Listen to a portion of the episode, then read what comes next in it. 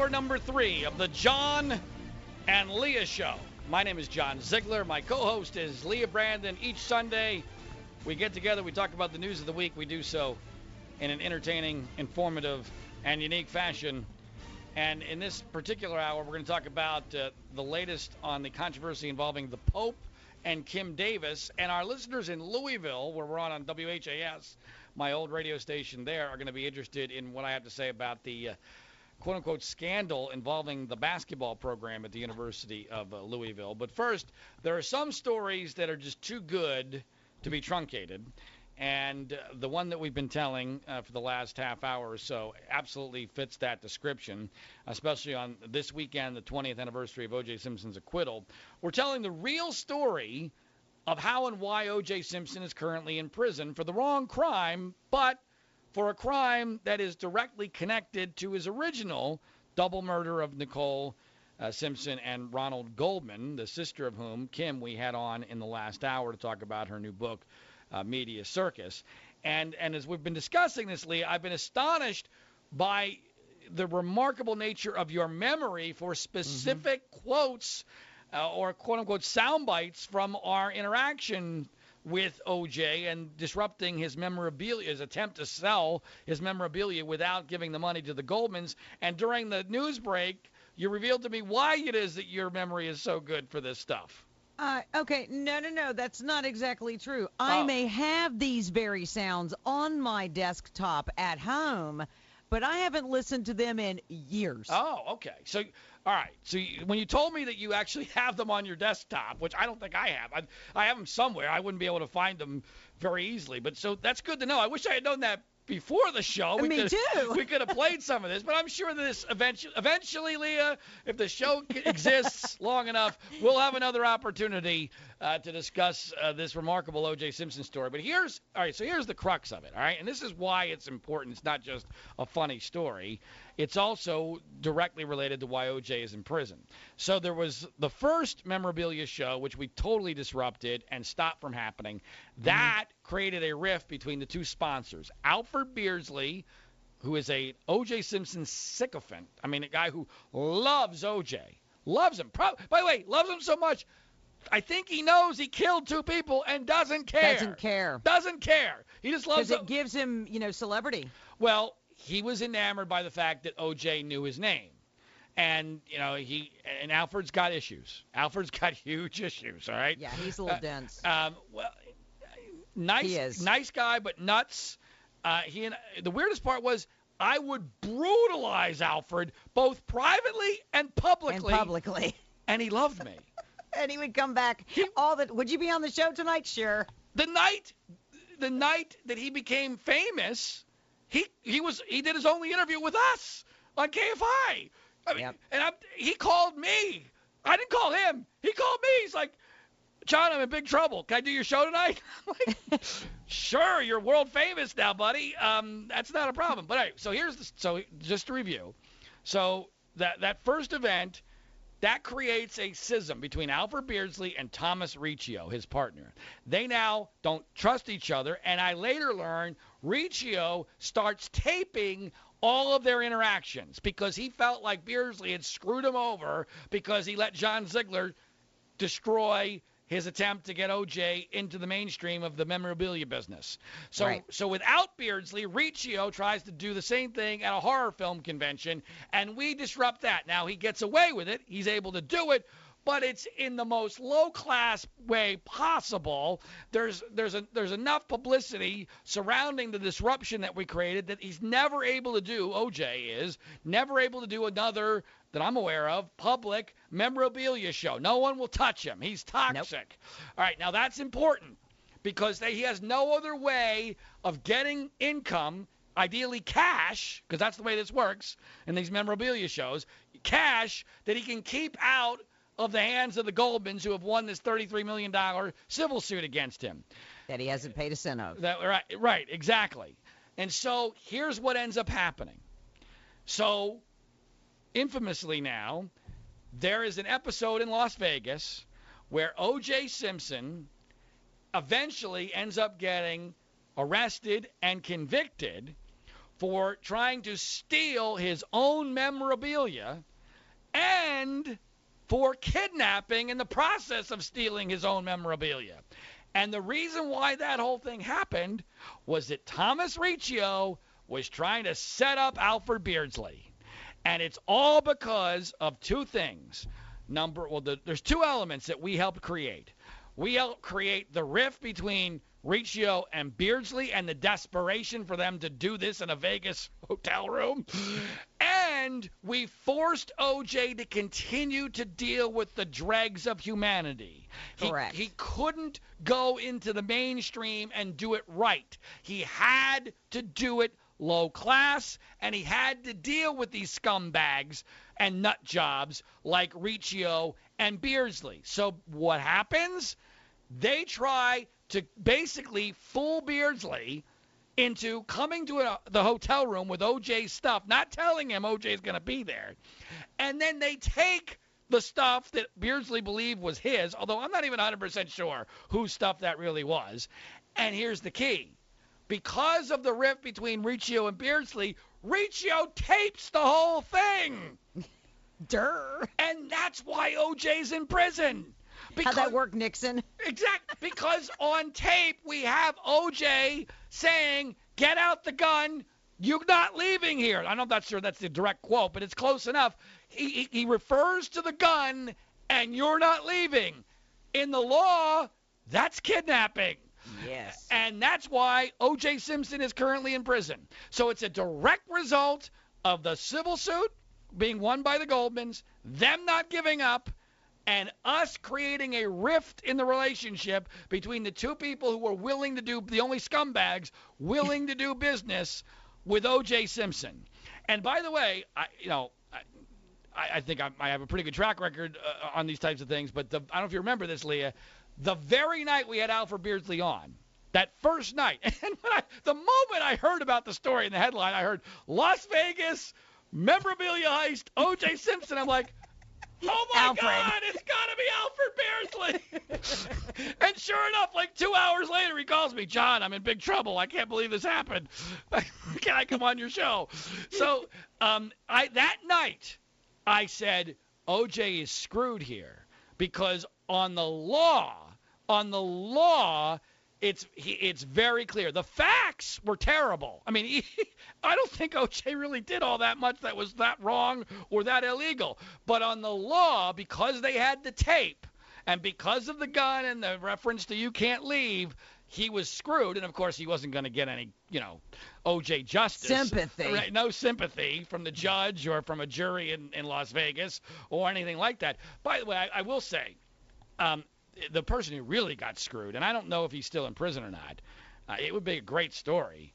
Uh, but there was a poor guy who OJ picked up on the way to the hotel room who ended up getting convicted and doing jail time. I mean, can you imagine? Is he still in jail? I don't know. I don't know that. But that guy really got screwed.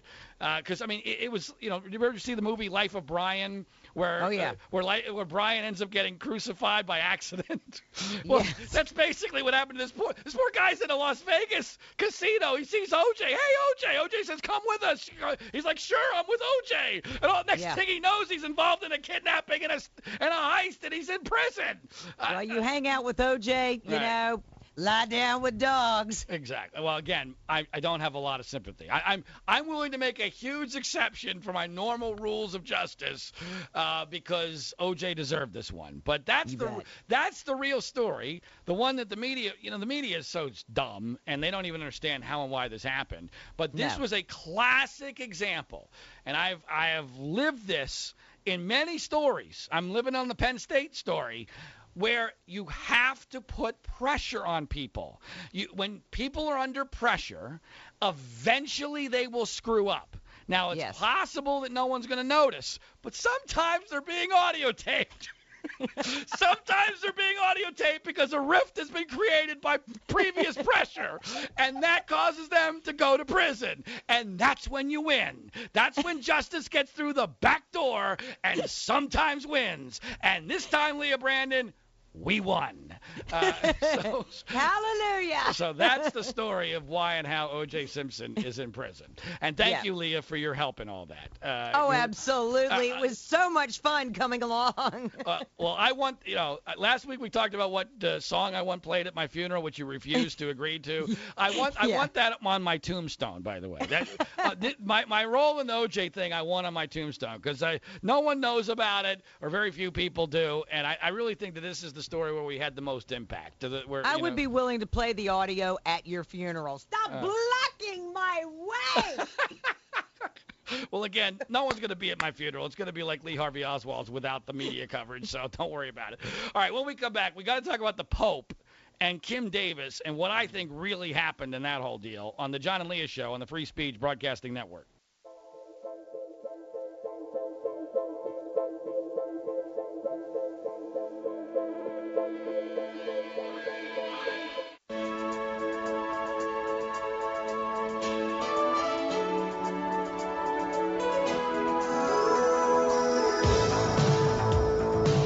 This is the John and Leah Show. My name is John Ziegler. My co-host is Leah Brandon. And last week we talked about how when Pope Francis came to America, he was he was a rock star.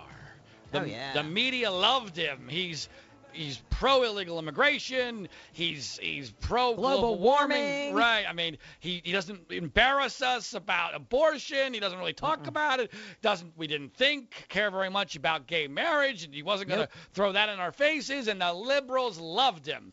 Then all of a sudden, they found out he met with Kim Davis yes. from Kentucky, the uh, anti-gay marriage crusader there in Kentucky, and all of a sudden the left got their panties all in a wad. Tell us about that, Leah. Yes. Well, the thing is, uh, Pope Francis did have a meeting with Kim Davis, and it was kept secret from the media. We only found out on the plane ride home. The Pope was asked if he met with her, and he said yes. Then Kim Davis' attorney confirmed the meeting and said the Pope told her to stay strong. This, as Zig just said, set off a firestorm in the liberal media, with most calling Kim Davis basically a liar. This got so bad that the Vatican uh, refused to even confirm or deny whether a meeting took place until finally they did acknowledge yes, he met with her, but then there was a statement released from the Vatican. The Pope did not enter into the details of the situation, and his meeting with her should not be considered a form of support of her position in all of its particular and complex aspects. So the media didn't really back down even with that. So finally, someone tweeted this is a close advisor to the Pope sent out a tweet saying, um, the Pope was exploited by those who set up a meeting that never should have taken place. Hmm.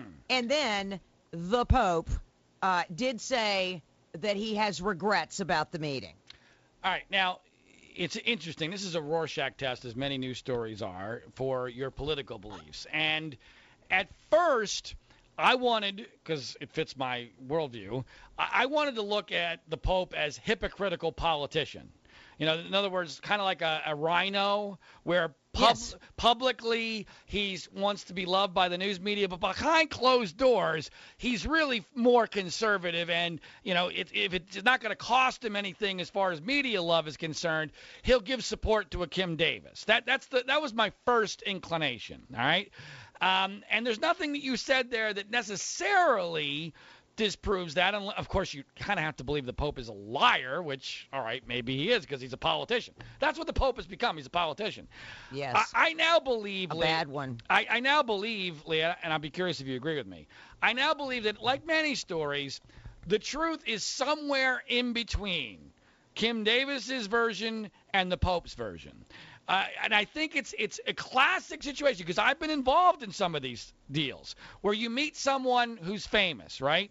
And everything that Kim Davis said might be technically true. Maybe when they met, they were alone. And maybe, you know, he did say stay strong and he gave her a rosary.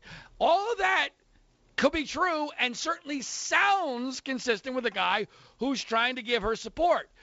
Correct. But you could also look at it and go, well, wait a minute. the, this might have been part of the Pope meeting dozens of people within the same basic period of time. The definition of alone is somewhat subjective, and the Pope may not have had a clue who he was really meeting with because he's the Pope. Believe it or not, Kim Davis is not headline news in Rome. Uh, so, I, I, I do. I'm yes or no? You agree with me? No. Really? Which which version do you think is more no, true? I, I think he definitely knew who she was. All right, we'll, we'll, we'll, we'll revisit this when we come back, because I and then we'll get on to other topics on the John and Leah Show right here on the Free Speech Broadcasting Network.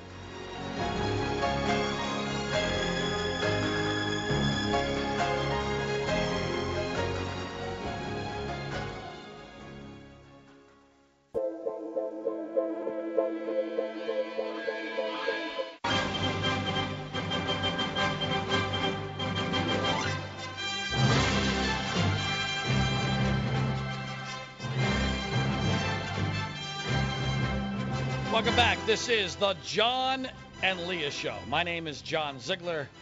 She is Leah Brandon. She comes at us live from Alabama, where people care about their guns, Jesus, and college football.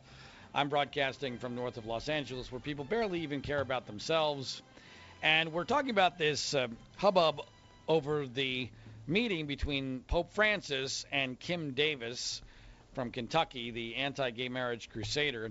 And I'm fascinated about this, Leah, from two perspectives. One, what it says about the Pope as a political animal, and I think it says a lot, especially the level to which he has thrown Kim Davis under the bus. There was no need.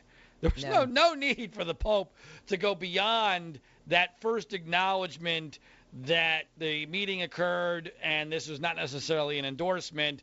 That would have been enough but apparently they're so concerned about being loved by the media, and they, the media wanted more from him, so he mm-hmm. had to go even further than that, which yeah. to me exposed the Pope as a, as a politician as a liberal politician. That's all that he that's is. All it's that's all it's about. I mean, if you can't stand up for someone to have a religious conviction, what kind of pope are you? Right. I mean, it's almost. I mean, the the world is upside down in so it many is. ways. But it this is. this story really shows how upside down it is. Here's the pope spending most of this week desperately trying to convince the media that he's not a traditional marriage crusader.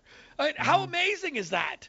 But but but the other aspect of the story that I do find interesting has almost nothing to do with the politics or the Pope. I, I am interested in the fact that two people can see the very same event and basically tell the truth in their view of it and have it be perceived totally differently. And I think, Leah, I do have a fairly unique perspective on this because uh, this might shock you. But some some people view me as a Kim Davis character. you know, the, uh, the, controversial crusader who might be seen as politically toxic. That might stun you, but I, I have been seen in that way. And I have had some high profile meetings with people. Like, for instance, uh, you know, back when I was Sarah Palin's de facto spokesperson. Um, and on the Penn State case, Hall of Famer Franco Harris and I have gotten together numerous times. We had dinner together in Pittsburgh recently. And you know, there, there's certainly a, a, a similarity in that there's a potential political cost in perception for both of those high profile people to be seen as as endorsing everything that I do.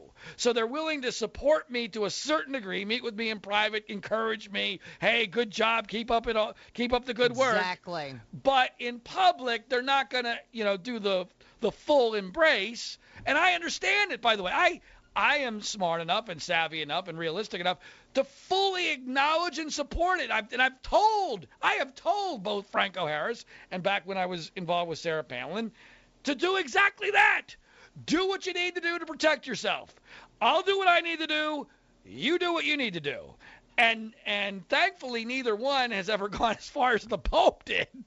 With, unbelievable. With, with Kim Davis. But do you understand my point, which you disagreed with in the last segment?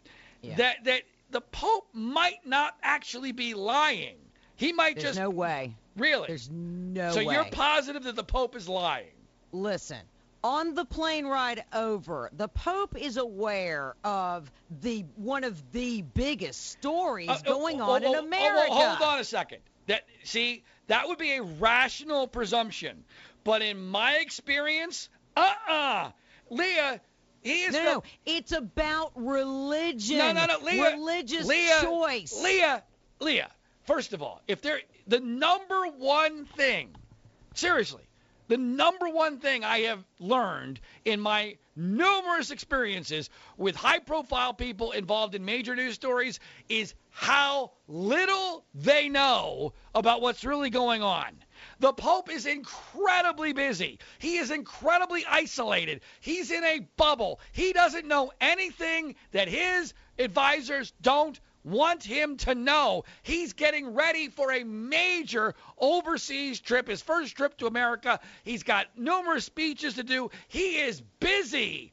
I don't think it is a stretch at all that he, his knowledge of Kim Davis was rudimentary at best, and I mean that sincerely. Well, his knowledge of uh, how to talk to the Congress definitely covered don't bring up abortion and don't bring up gay marriage. Oh, that's so true. I'm sorry. If you haven't been prepped on Kim Davis, that's BS. I guarantee you he was. Eh, I, I disagree. I, I think that it's quite possible.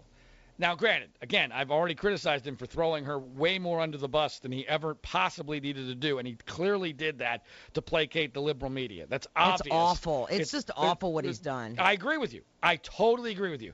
I'm talking about this purely from the human interest standpoint of how two people. You got to remember, Kim Davis is also very prone to exaggerating the event because you know, uh, two months ago, no one ever heard of her. All right, she, and and now she thinks she's the biggest thing that's ever happened. She she now starting to believe, oh my God, I'm in front of the Pope. He's telling me to stay strong. This is clearly an endorsement of my of my work. Although she didn't technically say that, but that's clearly what the point was. And also, she has a freebie. She has a freebie as far as making a story out of this because obviously when it comes to you know weight class, the Pope is like, like a thousand weight classes higher than Kim Davis. So she her camp knows they can say whatever they want about the meeting, and there's very little chance that the Pope is going to even respond. Of course, he- Well, guess what? Well, but they didn't. I don't think they they realized how much blowback the But- liberal media was going to get. But it's not like they said anything outrageous. Stay strong. That's all.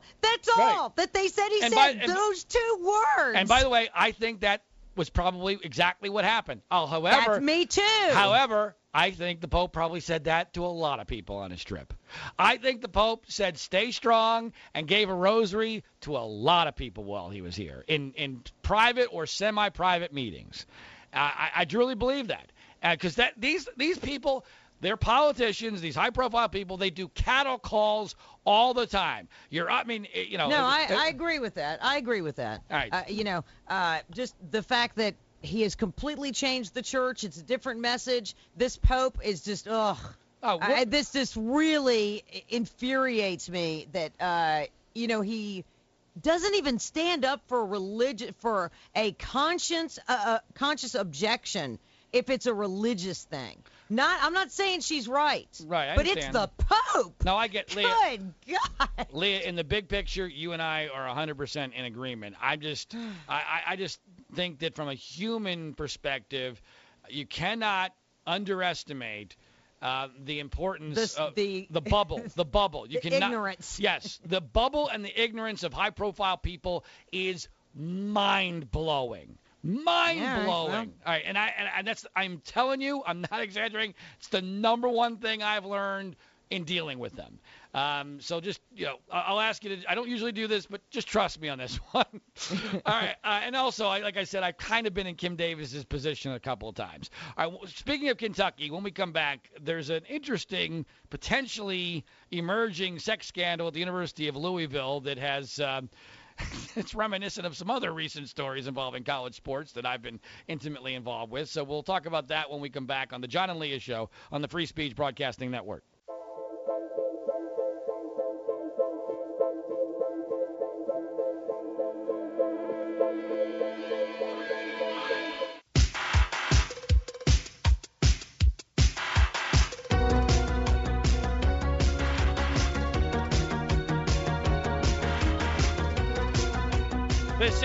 Final segment of this edition of the John and Leah Show. My name is John Ziegler. My co host is Leah Brandon. One of the 16 stations on the Free Speech Broadcasting Network is WHAS in Louisville, a station where I was once a talk show host who was uh, infamously fired and then sued and then won very dramatically in that defamation suit unanimously. Uh, and this week, uh, Louisville, uh, at least at the end of the week, was involved in a potentially major sports story that could yeah. theoretically cost the University of Louisville their their 2013 NCAA basketball championship. Although my gut tells me that's not going to happen. But Leah, give us a little bit of the details on what's going on there. Okay, so the University of Louisville is under investigation by the NCAA. This is for how they recruit their basketball stars. There's a brand new book. It's called Breaking Cardinal Rules Basketball and the Escort Queen. Now, this book says that a woman named Katina Powell was hired repeatedly by the former director of basketball operations, Andre McGee. He's now at another school, and he's also on administrative leave there because of this. Now, Louisville found out about these allegations in August and immediately notified the NCAA. Powell claims she and her daughters provided entertainment for 22 parties from 2010 to 2014 and that she and her daughters, along with other women, participated in sex acts with the recruits. And the the point of this is that the supposedly was done to get the recruits to come to the University of Louisville. And if this was true, it would be kind of hard to argue that the University of Louisville, at some level, whether it was within the basketball program or somewhere in the athletic department that they wouldn't know about it. That would be really hard to exactly. under, understand how that occurs because that takes some money and it takes some planning and it would be hard to understand why anyone would do this on their own, although I guess it's theoretically possible. All right, so that's the allegation. Now, I come at this from a pretty unique perspective, uh, from a number of different standpoints. Number one, I used to work in Louisville. Number two, uh, I know the media there. I knew Rick Pitino a very little bit. Didn't like Rick Pitino uh, as a as a person. Liked him less when he got involved in his own sex scandal, which the media, yes. which the media there in Louisville, who are sycophants for Rick, Rick Pitino, was all too willing to help him out of. Even when Rick Pitino used 9/11 as a crutch to help him get out of a sex scandal, that was really that was rich. Um, and, and, and, you know, and to be fair to Rick, I mean, what he was referring to was the fact that his he had come to the University of Louisville after 9/11, after he had lost his brother-in-law in the attacks of 9/11. But I thought that was inappropriate for him to use at the press conference uh, where he was defending himself in his own sex scandal. Uh, so I'm not a fan of Rick Pitino as a person, though he is a great basketball coach. And I have enormous respect for the U of L basketball program. Been to many of their games when I was there.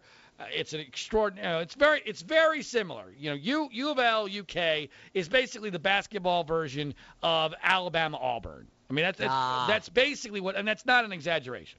I mean, I, that is that is a perfect analogy. All right, so you got Alabama Auburn, and you got U of L UK in Kentucky. And well, then they have to do what they got to do to recruit. You know what I mean? Well, see, that's why on paper this allegation seems to make sense because you have you have the the elements needed for a scandal like this. You gotta yeah. have you gotta have huge passion, right? You you yes. got you gotta have huge competitive situation where we got a yes. neighbor UK fighting We're for sick the of seeing them in the top. Right, fighting for the same recruits. UK's getting everybody because uh, they got Calipari. You got Calipari and Pitino who are very competitive.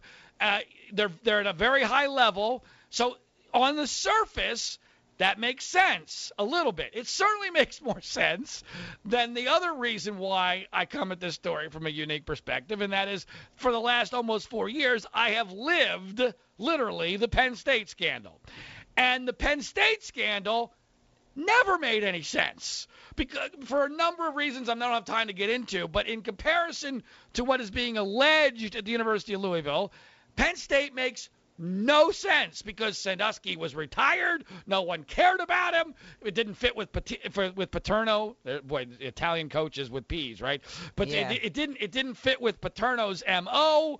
There was no incentive. Why were the kids putting up with this for Penn State football tickets during a time period where Penn State sucked and they've got a hundred 100,000 plus stadium tickets are not hard to come by. They're not going to be kids, 15 year old boys are not going to allow themselves to get raped by a, an old man for for for tickets to a uh, college football game. I mean, among a million other reasons why the the story never made any sense and there was never any evidence for it. Now that being said, so the reason why I, I find this relevant is that I am somebody who is probably wedded to believing the story. One, because it makes more sense than Penn State, which is all Boulder Dash, despite what the media told you. And two, because I don't really like Pitino. Um, and I don't like the media there because they, they screwed me in that trial. They're, I mean, these, these are these are not journalists in Louisville. No. Um, so um, they're sensationalists. Right. So well, they're incompetent. But but here's the bottom line. At, and then I don't know the details, and I will am open to changing my mind. But as of right now, I don't believe it. And I, I don't feel strongly about that. I, I will admit that I, you know, you know who told me it's all bull crap? Our, Who? our good friend Jim Bullitt. Uh, Jim Bullitt knows. Jim Bullitt, uh, former media member in Louisville, who was a key uh, a person who testified on my behalf at the defamation trial, which I won. Probably the reason why I won the trial, even though it, the, the, truth was number one, Jim Bullitt was number two.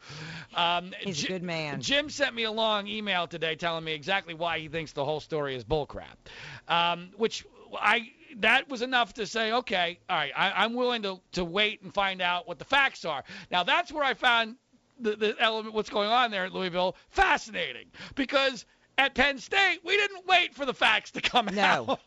Within three days, we destroyed a man's entire life, 61 years, fired him over the phone, referring to Joe Paterno. He ends up dying. Tore down the statue. Well, yeah, that was a year later, but almost a oh, year later. Almost a year later, but he, he dies a couple of months later. I, I mean, the entire community curls into the fetal position and says, "Thank you, sir. May I have another?"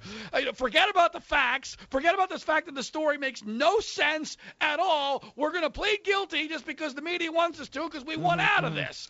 Now, well, okay. So back to this one. Um, but, here's but, here, the... here, hold on a second. This, but that's the juxtaposition. Juxtaposition. At Louisville, they're not doing that. They come out and go, "This is horrible if true, but we don't know if it's true. We're going to wait for the facts to come out." And what's really interesting is the Louisville media is rallying around the basketball program, which is different than what happened at Penn State. At Penn State, the local media attacked because they all want to move to larger markets because State College is a tiny little market. Louisville's a medium market. Those people like living there. They want they want their jobs, and their jobs right now are benefited by defending U of L basketball because U of L basketball fans don't want to lose the 2013 national championship. They don't want to lose Rick Pitino, and they don't want to lose a good thing going. And they know if they get if they get slapped by the NCAA, UK is going to dominate for the next decade. So the media there is smart enough to realize it's in their self-interest to back U of L, and their narrative is, well, boy, this story doesn't seem to make a lot of sense. Well, where was that with Penn State? That didn't make any sense either. It made a hell of a lot yeah, less sense you than had, U of L. Yeah, because you had the guy that saw the thing in the shower, and no, it was no, no, over. No, well, but that's not what happened. I We- know, but we- it was over but after we, that. But we didn't wait to find out the, the the context and the facts that were not backing that story up. That was told as if it was gospel by the news media, and now. I'm positive it never happened. In fact, the, the kid that was there has said numerous times it never happened. So, uh, but what were you going to say about U of L as far as the, this Oh. particular allegation? Okay, well the thing is, you know, this Katina Powell, Yeah, uh, this woman is getting 10% of all the book sales, right? I would assume so. Yeah, I mean, it's a, it seems like Yeah. it's an app, it's a for-profit uh, venture. Yes. Exactly. She's getting 10%. Here's the thing. I figured this kind of stuff was going on all over the place. All over the place. Well, I mean, how else are you supposed to get these recruits? Right. Okay, you can build up your athletic, uh, you know, place, but you want to take them and, and show them a good time. well, It's you know- young men. You, you know, it's interesting. Well, that's part of why I said that this story is far more believable than the Penn State story, uh, because it make it's it's literally natural. The Penn State Yes. story is literally not natural, even from the physical standpoint. But but the U of L allegations are clearly as natural, quote unquote, as they get.